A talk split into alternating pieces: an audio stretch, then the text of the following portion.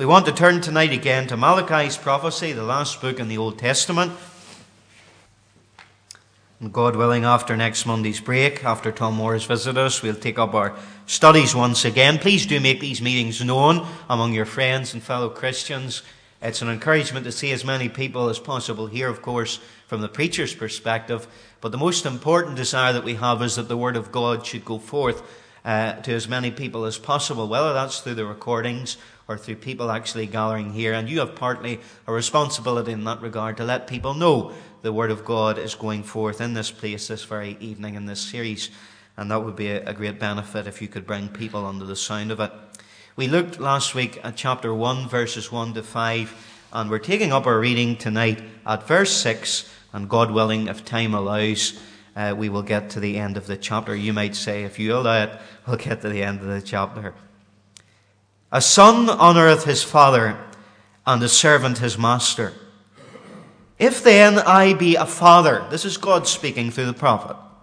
If I then, being a father, where is my honour? And if I be a master, where is my fear, saith the Lord of hosts unto you, O priests, that despise my name? And ye say, Wherein have we despised thy name? Ye offer polluted bread upon mine altar. And ye say, Wherein have we polluted thee? In that ye say, The table of the Lord is contemptible. And if ye offer the blind for sacrifice, is it not evil? And if ye offer the lame and sick, is it not evil? Offer it now unto thy governor. Will he be pleased with thee, or accept thy person, saith the Lord of hosts? And now I pray you, beseech God that he will be gracious unto us. This hath been by your means. Will he regard your persons, saith the Lord of hosts? Who is there even among you that would shut the doors for naught? Neither do ye kindle fire on mine altar for naught. I have no pleasure in you, saith the Lord of hosts, neither will I accept an offering at your hand. For from the rising of the sun, even unto the going down of the same, my name shall be great among the Gentiles, and in every place incense shall be offered unto my name, and a pure offering. For my name shall be great among the heathen, saith the Lord of hosts. But ye have profaned it, in that ye say, The table of the Lord is polluted, and the fruit thereof, even his meat, is contemptible. Ye said also, Behold, what a weariness it is. And ye have snuffed at it, saith the Lord of hosts. Ye brought that which was torn, and the lame, and the sick, Thus she brought an offering. Should I accept this of your hand, saith the Lord? But cursed be the deceiver, which hath in his flock a meal, and voweth the sac- and sacrificeth unto the Lord a corrupt thing. For I am a great king, saith the Lord of hosts, and my name is dreadful among the heathen. Our title tonight is Priestly Compromise. You remember last week that I told you in introduction that most of the prophets in the Old Testament, both major and minor prophets, prophesied and lived in days of change. They were either days of political upheaval or religious turmoil, but one way or another, they were times of transition, and God chose them as His men to bring his message during those turbulent times. Now, you remember, I hope that we marked that Malachi found himself unique in this sense that he was the prophet of God in an uneventful day. And if you like, we could call it a day of small things. A day when great and tremendous things were not happening in governmental life, in the policies and politics uh, of Israelite rule. There were not great traumatic changes within the priesthood or among the prophets. Spiritual life was mundane. There were no great signs and wonders that followed the prophets or preachers of God's word. And we said that Malachi, perhaps we could define it as he was prophesying during a waiting period. A period a bit like the one that we're in as the Church of Jesus Christ, where after the apostolic age, where we saw signs and wonders, we're after an age when the Word of God has been revealed to, it, to us. We have a full and complete canon of Scripture. And really, we're waiting, as Peter has said, on the coming of the Lord. We look for our Savior from heaven, that is the Lord Jesus Christ. And we are experiencing, perhaps today, what God's people experienced in Malachi's day. They were asking the question Has God forgotten us? Because we're not living in significantly spiritual days, we may start to question the promises of God and ask ourselves, is God really honoring his promises in our modern age, in our contemporary environment? And these people were asking those same questions. Zerubbabel and Joshua were dead, and with them had died the promises of blessing.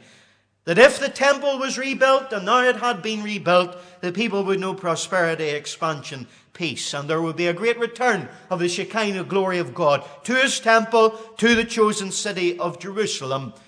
But lo and behold, it had not come to pass. The day of miracles passed as far as Israelite history was concerned with the passing of Elijah and Elisha. And people were asking, as in the days of Gideon, where is the God of miracles? Where is the God that our fathers told us of? Now, the routine of the religious establishment, religious rites and practices were continuing. But everybody in the nation, including the ecclesiastical hierarchy, would have to admit that there was no meaning behind it. It was powerless. The unction and Shekinah glory of God had departed from Israel. Individuals and leaders in the nation were asking, Where is God? They were becoming disillusioned.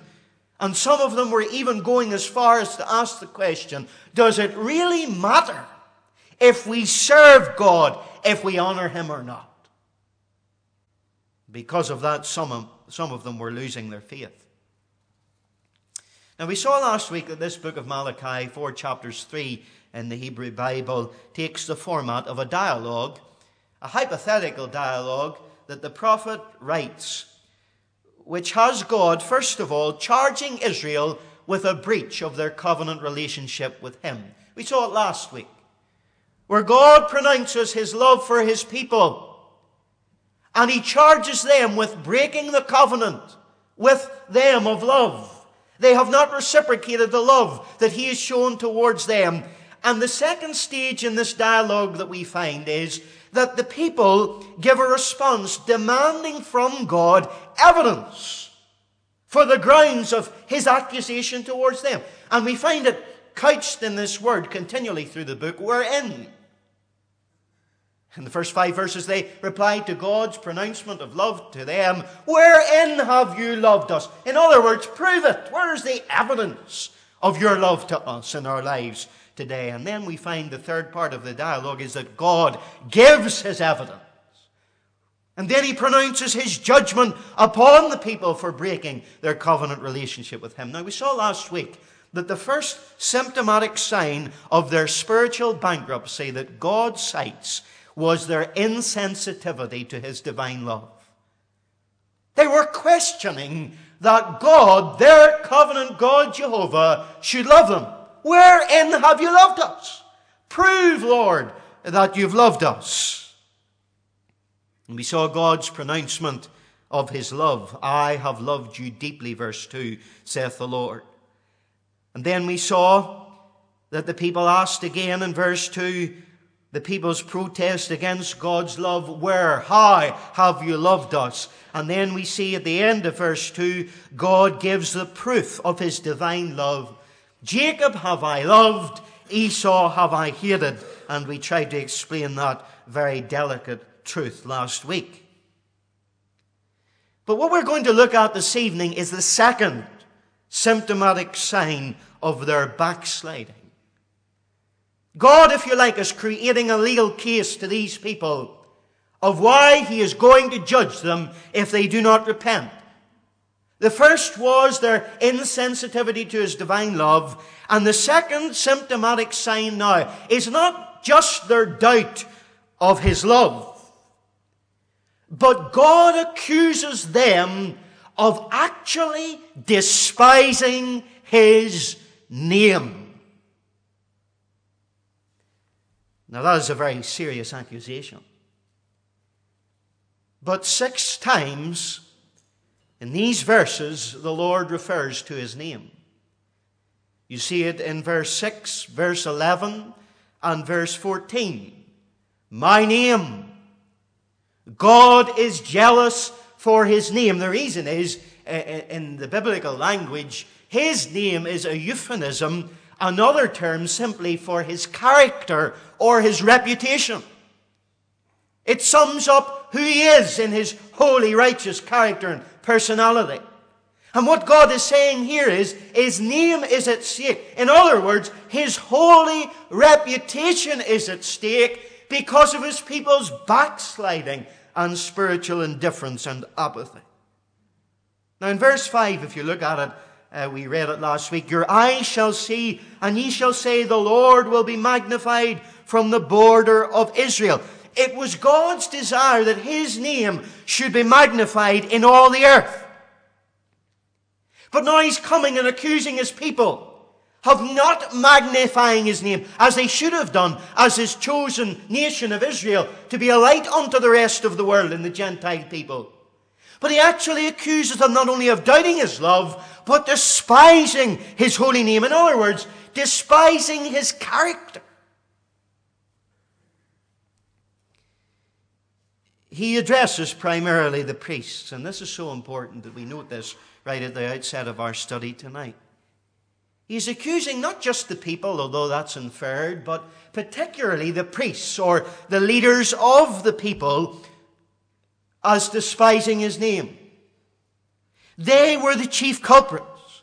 And if you like, from verses 1 to 5, God is now turning the tables from the people to the priests.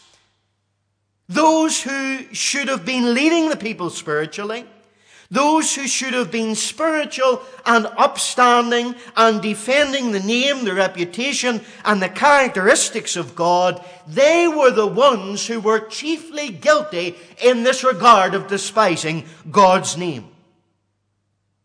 Now, God has already proved his love for them that it's not in dispute. But now he is actually questioning the quality of the people's love for him. It's clear, it's been proven beyond a shadow of a doubt. Jacob have I loved, Esau have I hated. This elective love that he has shown to the people of Israel right from the beginning of their existence proves that God has loved them. But now he turns to the spiritual leaders, the priests of the land, and questions their love their respect and reverential fear for him. Now, of course, all the people were guilty, but God rounds his condemnation on the priests. And we could ask the question, why is that? And simply because the responsibility for the spiritual health of the people rested upon the spiritual leaders of the people. Their responsibility was to guard the sanctuary to make sure that nothing went on within the temple of God that was unseemly or despised his name or took away from the character uh, uh, and the reputation of Almighty God. They were to keep the cultus free from defilement, the sacrifices and the offerings.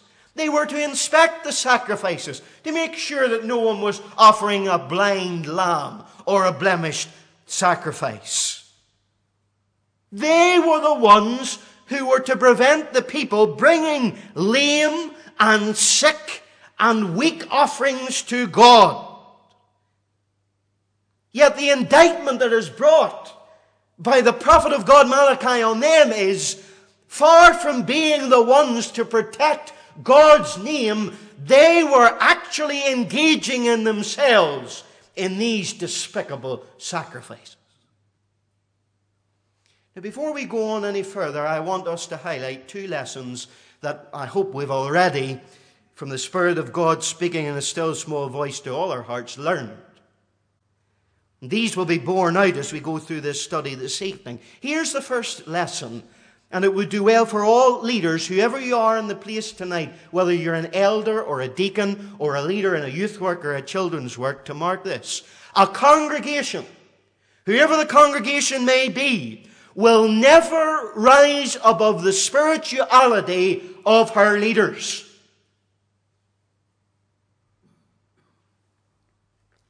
The second lesson that outflows that is that with the privileges of leadership must follow the fulfillment of its responsibilities. Privilege brings responsibilities, but no more than in this Christian realm of leadership. And if you're an elder tonight, that's a tremendous privilege. If you're a deacon, that, though you may not think it, is a privilege. To be one who is a leader among youth or among children is a privilege. There are decisions that you get to make that others don't make and don't have a say in. You have a certain amount of God given power that others perhaps do not have, and you ought to command a respect from others. But all too often, those divine privileges are not met with the balance and the parallel of the reflection of the responsibility that God requires of those blessings. The greater the responsibilities, the greater the accountability. That is what God is trying to impress upon these Israelites. And that's what the Lord Jesus Christ said, did he not, in Luke's Gospel 12, 48? For unto whomsoever much is given, of him shall be much required. And to whom men have committed much, of him they will ask more. That's why James said in James 3 verse 1, Do not desire to be many masters, for you will incur the greater judgment, a stricter judgment. It's a great privilege to be a master or to be a leader in the household of faith, but there's a greater responsibility upon you.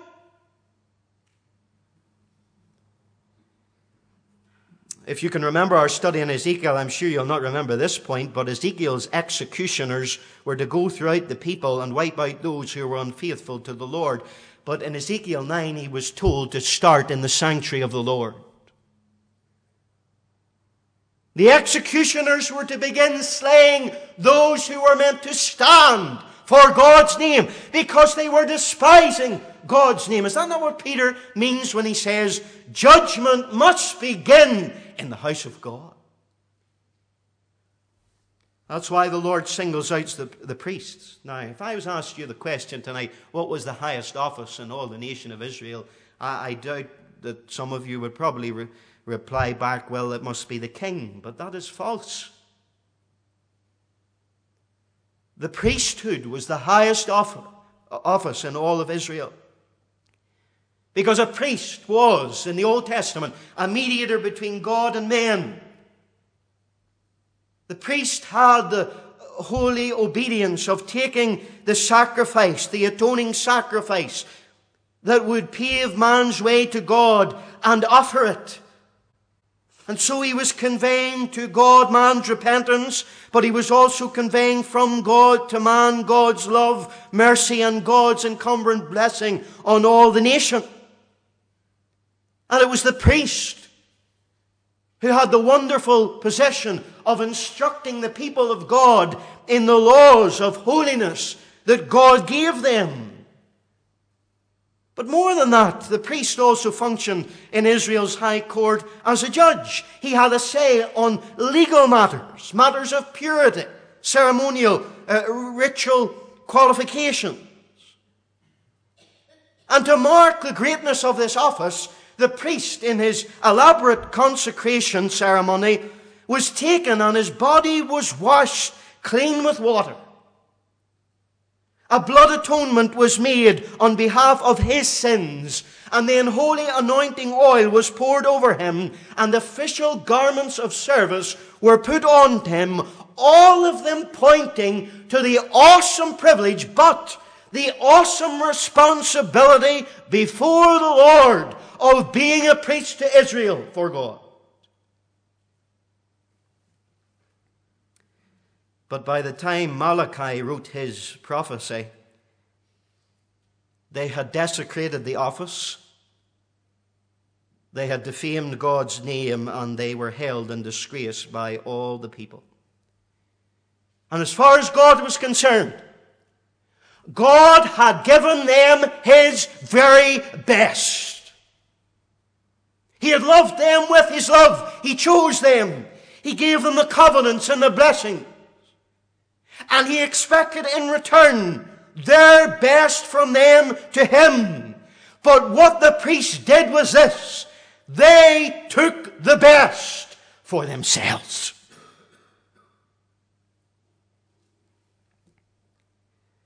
And we read in verse 6 God says to them, A son honors his father and a servant his master. If then I am a father, where is my honor? If I am a master, where is my fear. And God is accusing them that their sense of propriety was more sensitive on a human level than it was towards God. They had business etiquette. They had etiquette within the family relationship. They knew who their seniors were and the very important people in society and in the religious establishment. But God throws towards them an accusation that they were more responsible in pleasing men than they were in pleasing Him.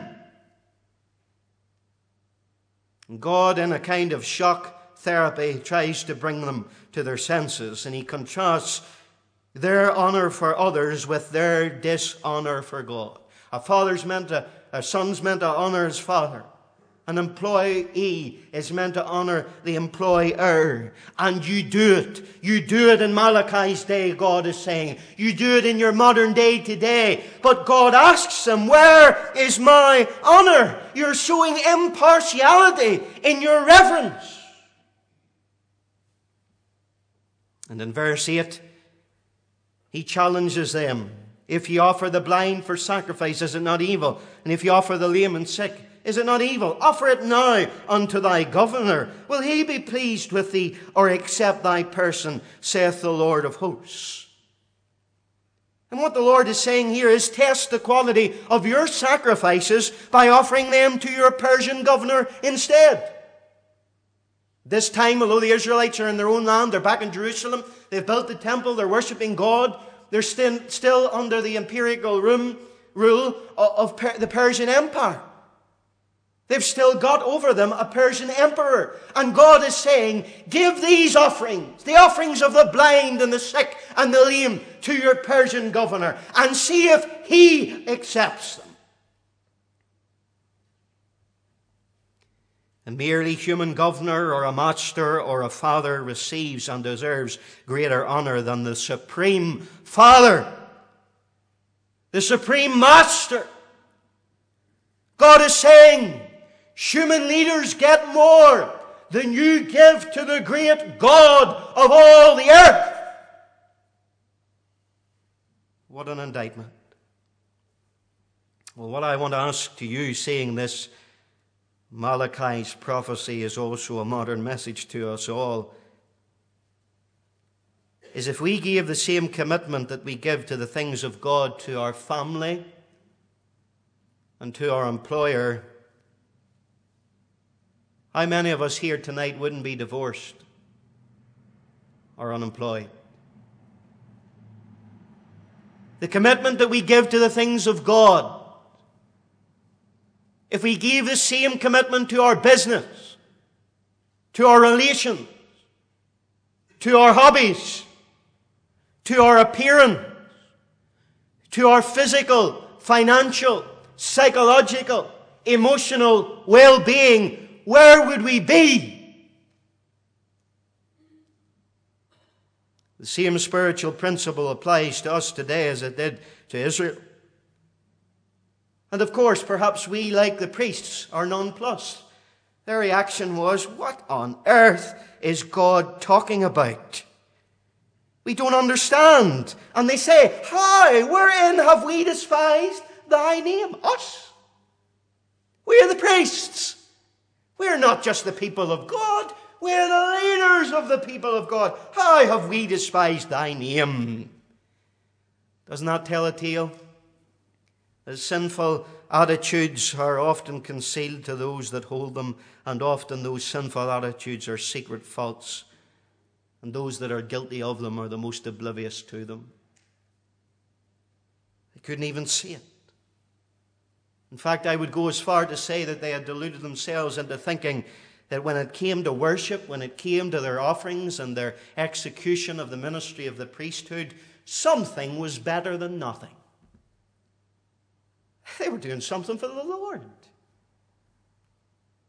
Was that not something better than nothing? Was the lukewarm not better than the cold? Now, God's reply hits at the heart of what I think is an evangelical attitude, especially in the Christian West today. You may have heard this statement at times, or at least you may suspect that people are thinking it in their minds. It's the attitude of, well, that'll do. That'll do rightly, people say here in Ulster.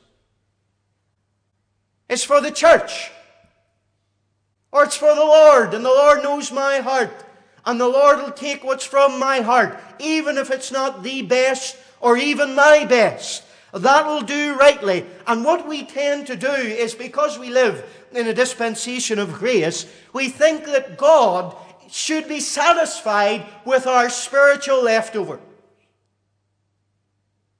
When we've enjoyed our lives, whatever that may be, we scrape the tip bits off our plate, and that's God's bit. Malachi says that will not do. In verse 7, he says, Ye offer polluted bread upon mine altar. Now, that bread does not mean the show bread, I believe. It means actually the sacrifices and offerings were sometimes spoken of as bread. And the altar there is literally the tables that many of these sacrifices were made upon. It's not the table of showbread. But they're asking the question how have we defiled these offerings? And God says this In that ye say, the table of the Lord is contemptible. Now they ask a question, mark this. How have we defiled the offerings? Now that is a practical question. What have we done? Physically done in an action or a deed to defile the offering. Now, the answer that God gives back is no, you haven't done anything. It is something you have said. In that you have said the table of the Lord is contemptible. So, what God is saying, it's not just the fact that you have defiled the offering. The problem is not just the offering that you have given, but the problem is the attitude wherewith you have given it in that ye have said, The table of the Lord is contemptible. And they ask the question, Wherein have we polluted? Some versions say it. The authorized says correctly, Thee. Wherein have we polluted Thee? Now here's a lesson for us all.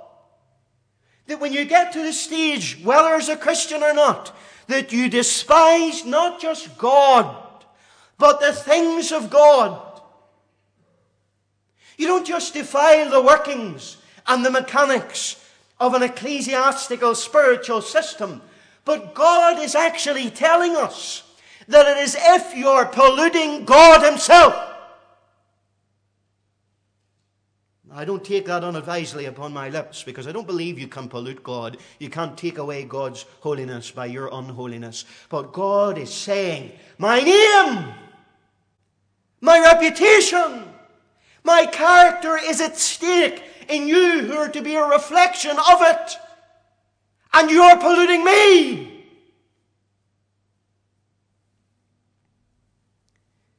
It was their attitude. But as many of you will know, it's not long until eventually hidden attitudes become open action. They manifest themselves in our deeds. And in verse 8, we see this. The attitude that they gave the sacrifices and offerings in was manifest in that they actually offered blind sacrifices. They offered lame and sick sacrifices. And God asked, Will I be pleased with those things? And God had reason to ask, for in Deuteronomy 15 21, God had forbade them, giving exactly that blind and lame and sick sacrifices. Some scholars even believe, and I'm sympathetic to the view, that some of the people may have brought pure and unblemished sacrifices, but the priests were so corrupt and despised God's name that they actually took the blind, the weak, and the lame, and they swapped them with the good ones, and they took the good ones home to their own farm. In verse 9 we read, And now I pray you, beseech God that he will be gracious unto you. This hath been by your means, will he regard your person, saith the Lord. Now, some people interpret that as being a call of God to repentance. See the error of your ways. I don't believe that's what God is saying. I believe it's a statement that is ironical. New King James translates it better, I feel while this is being done by your hands, will he accept this offering favorably? What he's saying is, oh, go on, repent of this sin. But I'm not going to accept these sacrifices, these offerings. In other words, it doesn't matter how much you pray, how much you ask forgiveness, unless you change their ways, I'll never forgive you. And there we have the doctrine of repentance, as one writer put it, the prayer of the impenitent who has no intention of altering his ways can only be ineffectual. And what God's saying is, you would be better to shut your mouth. You would be better, my people, to withhold your beggarly apology than insult me of saying you're sorry and saying you're offering the best sacrifices and offering to me what is unacceptable because I am God who changes not. Am the holy and righteous God that will not tolerate hypocrisy and insincerity. These things are repellent to me. And can I tell you tonight, God, though He is a God of grace and love, has not changed. And in verse 10, God says, Who is there even among you that will shut the doors for nothing? Neither do ye kindle the fire on mine altar for nothing. Now, some believe that that means that these priests wouldn't even serve God by shutting the doors of the temple or kindling a fire on the altar without being paid for it. And I'm sure that's the spirit that they had, but the real meaning is this God is saying, Who is there spiritual enough to shut the doors of the temple and put an end to all this hypocrisy. What is God saying? He's saying, I would rather see the temple closed than my name being despised and you Israelites playing religion. Honoring me with your mouth when your hearts are far from me. This slovenly, irreverent, hypocritical worship must cease. Imagine this. God is declaring that it would be better that the doors of the temple would be closed than they offer to him these unfit sacrifices. Maybe you find this hard to believe. Turn with me to Isaiah chapter 1. Isaiah 1, verse 11. God says, To what purpose is the multitude of your sacrifices unto me, saith the Lord? I am full of burnt offerings, of rams and the fat of fed beasts, and I delight not in the blood of bullocks or of lambs or of he goats. When ye come to appear before me, who hath required this at your hand to tread my courts? Bring no more vain oblations Incense is an abomination unto me. The new moons, the Sabbaths, the calling of assemblies. I cannot. Away! It is iniquity. Even the solemn meetings. Your new moons, your appointed feasts, my soul hates. They are a trouble unto me. I am weary to bear them. And when ye spread forth your hands, I will hide mine eyes from you. Yea, when ye make many prayers, I will not hear. Your hands are full of blood. And then Revelation chapter 3, to just see that our God in the New Testament has not changed, you'll remember to the church of Laodicea in verse 15 and 16, out of the many things he says to them, he says this I know thy works, that thou art neither cold nor hot. I would that thou wert cold or hot. So then, because thou art lukewarm and neither cold nor hot, I will spew thee out of my mouth. And there it is from the very mouth of the Lord Himself. I would rather that you were cold. I would rather that the temples of my worship were shut than you be lukewarm and engage in some outward sign of godliness without the power. God always rejects indifferent, insincere, hypocritical religion. In verse 11, he looks forward, I believe, to a day when from the rising of the sun even to the going down of the same, God's name shall be great among the Gentiles, and in every place incense shall, incense shall rise and be offered unto his name as a pure offering. Some people think that the pagans were worshipping God righteously in Malachi's day. That's not what it means, and it doesn't condone a pluralistic ecumenism uh, or syncretism in our world today, thinking that all roads lead to God. The Roman Catholic Church believe this is talking about the Mass. It's not talking about anything like that. It's talking about Ezekiel 40 through to 48, where there will be a millennial temple when all the nations will come to the hill of the Lord and worship Him, and there will be these offerings that will rise in absolute purity and perfection in Christ. But I want you to feel the import of what God's prophet is saying to the people. You're my chosen people. Yet what I'm looking for now is not you to glorify me. I'm looking for a day that hasn't come yet when the Gentiles, yes, those pagans, those unclean, impure, ceremonially, ritualistic people, they will worship me in a way that you have not.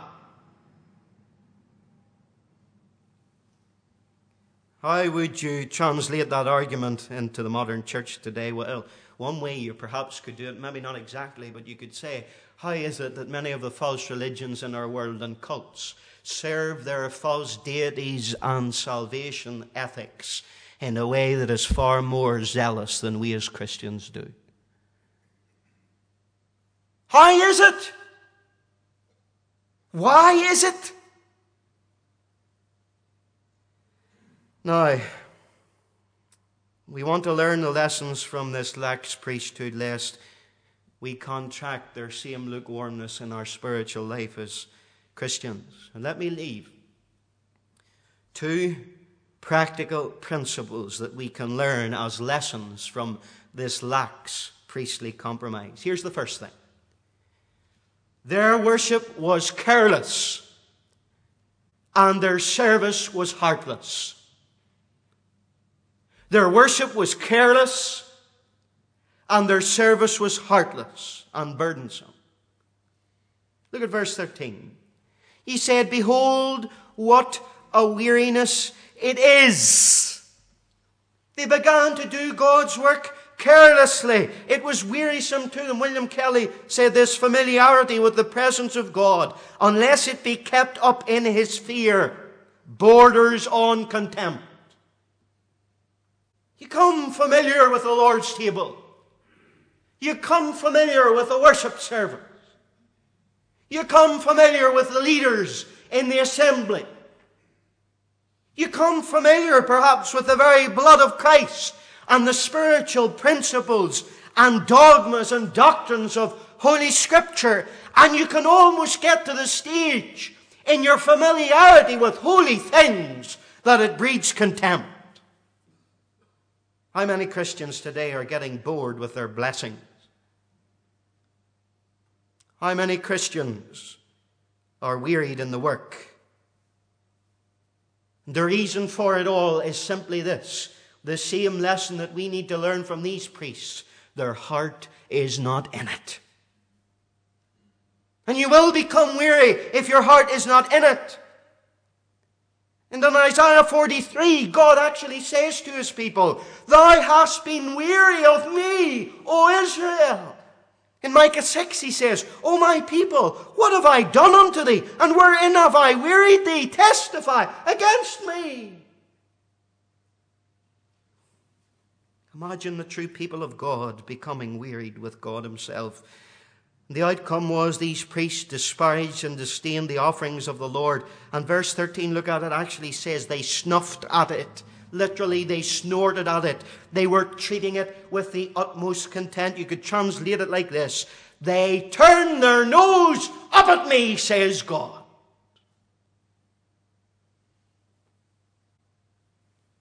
Now, here's a lesson for us all. I don't care who you are. But if you despise the things of God, God says you are despising He Himself. The two are inextricably linked. That means if you despise a brother in Christ, you are despising one for whom Christ died, who is in the body, a part of Christ Himself. As much as you may not like what He is or what He does, you despise God Himself. If there are certain doctrines that you just can't take. So you reject them, or certain scriptures that don't fit in with your scheme of things. You're not despising those doctrines, you're despising God. Someone has envisaged the priests in this way. He writes, What a weariness to stand all day long and be ready whenever someone feels like bringing a sacrifice. What a weariness it must have been for them to slay it and to skin it and to gut it and to cut it up a filthy, bloody job. And what do we do? What do we get out of it? The priests say, a few pieces of tough meat, unfit for food. What's the point? This is how they reasoned. Their heart was out of the work. They became wearied in it. They were careless in their service because their service became burdensome. Do you remember everything that Paul went through? I think he suffered in every possible physical and mental way. He was discouraged, near to death. He knew every weariness that has ever been known by any servant of God in the ministry. But what could he say in 2 uh, Corinthians 4, verse 16 and 17? For which cause we faint not. But though our outward man perishes, yet the inward man is renewed day by day. For our light affliction, which is but for a moment, worketh for us a far more exceeding and eternal weight of glory. Wasn't it D.L. Moody said, I may become weary in the work, but I will not become weary of the work. When you become weary of the work, you become weary of God. Let us learn the lesson how their worship was careless and their service burdensome. And may our worship never be careless and our service never be burdensome. But here's the second lesson they kept the best for themselves, and they thought that they were deceiving God. They kept the best for themselves, and they thought that they were deceiving God. At the end of verse 13, we read, about these torn and lame and sick sacrifices that were brought as an offering. God says, Should I accept them at your hand? But cursed be the deceiver, which hath in his flock a meal, and vows and sacrifices unto the Lord a corrupt thing. They were not giving God their best. Now, that is the question we need to ask ourselves tonight in the mirror of God's Word as we see ourselves do we give God our best? Do we give Him our best hours in the day? Do we give Him the best years of our life? Do we give Him the best cut and the first of our pay packet? Do we give him the best energies of our body? Do we give him the best intellect of our mind? Or do we give God Sunday, maybe a midweek, maybe some other monthly or occasional activity, but he doesn't get our best? Do you remember when David wanted to buy Ornan's field? And Ornan said, No, I'll give it to you because uh, it's for the service of the Lord and it's for the king. I'll give it to you, free goddess. What did David reply? I will not take what is yours for the Lord. I will not offer burnt offerings of that which doth cost me nothing. You see, the priests in Malachi's day lost sight that God measures the value of the offering by its worth to the offerer. And if it doesn't cost you anything to give it, now listen carefully, it's not worth anything in the sight of God. Verse 14 he tells us that there were cases where the priest promised to give a meal sacrifice unblemished, and after he vowed to give the meal sacrifice, he would switch the sacrifice to a corrupt sacrifice, probably a female sacrifice. Do you see this? With their mouth, they're promising to give God what He has asked of them. And then they fulfill the vow and they give an unsuitable animal. And God said, This is an insult to me, for I am the great king. I am the Lord of hosts. My name is dreadful among the heathen. Now, friends, God never changes. We know that from Malachi. And though we live in a day of waiting, a day of perhaps insignificant in Christian history, we may feel God still says, as he says in Malachi's day, I am the Lord, I change not. He doesn't change. What he expects from us doesn't change. And you remember Ananias and Sapphira in the book of Acts, chapter 5, and they tried to deceive God. They sold the field, and they were making out that they were giving all the proceeds, proceeds of the field to the church. And how did God react? They paid the penalty for their prevarication and God struck them down.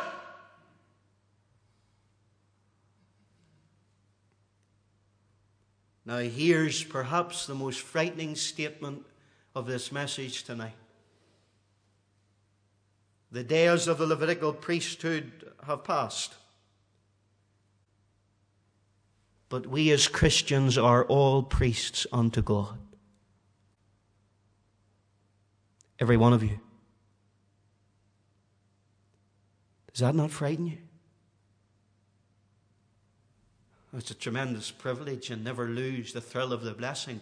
But please do not forget about the responsibility because Peter says we are also to bring spiritual sacrifices acceptable to God. What are those sacrifices? Warren Wiersbe outlines it well. He says the first is our bodies.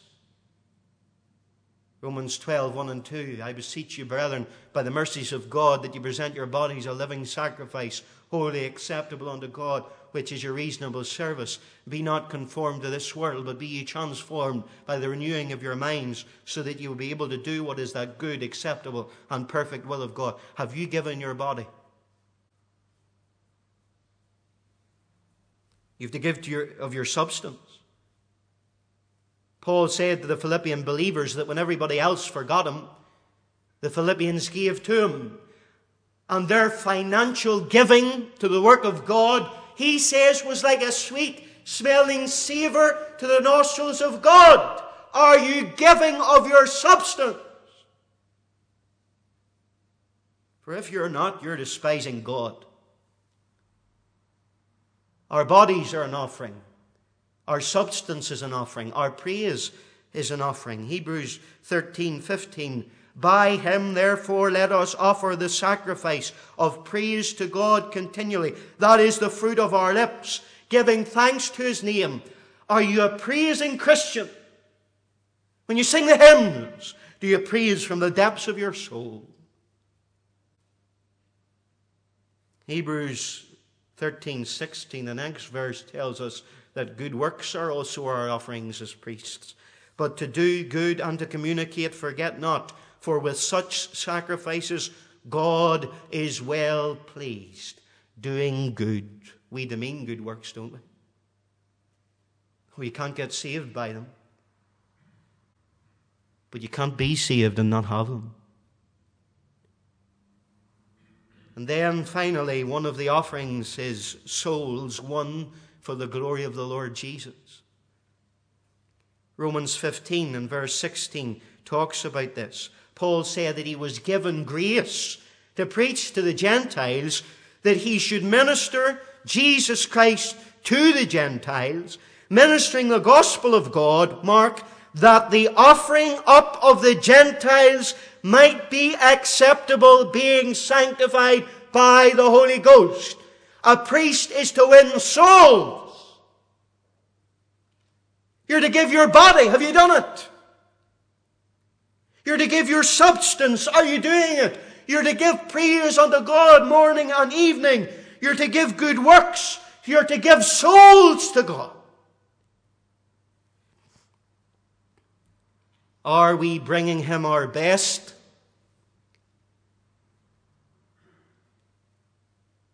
Or are we deceiving ourselves and thinking that we're deceiving God? Jesus asked the believer priest today, why call ye me Lord, Lord, and do not the things that I say? There is a charge to keep. We are priests. There is a trust to keep when you claim Christ as your Lord. Are you keeping it? David Levy, in his commentary on Malachi, ends this chapter with this story, and I end my message with it this evening. He tells how Charles Wesley caught this vision that we have been speaking about tonight when he was reading Matthew Henry's, Henry's commentary on Leviticus 8:35. And Henry wrote these words, I quote, "We shall every one of us have a charge to keep, an eternal God to glorify, an immortal soul to provide for, and one generation to serve. And Wesley was so inspired by those words that he wrote a hymn entitled, Keep the Charge of the Lord, that ye die not. And later it was entitled, A Charge to Keep Have I. Here's how it goes, and we're going to sing it for a final hymn, but listen. A charge to keep I have, a God to glorify, a never dying soul to save, and fitted for the sky. To serve this present age, my calling to fulfill. O may it all my powers engage to do my Father's will. Arm me with jealous care, as in thy sight to live, and O thy servant Lord prepare a strict account to give. Help me to watch and pray and on thyself rely, and let me ne'er my trust betray, but press to realms on high. Can you sing that hymn sincerely from your heart? If you cannot, then I wonder, even if I can myself, why not again afresh submit to the Lordship of Christ and give Him all of yourself, now and forevermore, as a living sacrifice unto God? Father, I know that I, in the light of God's Word, feel myself weighed in the balance and found wanting.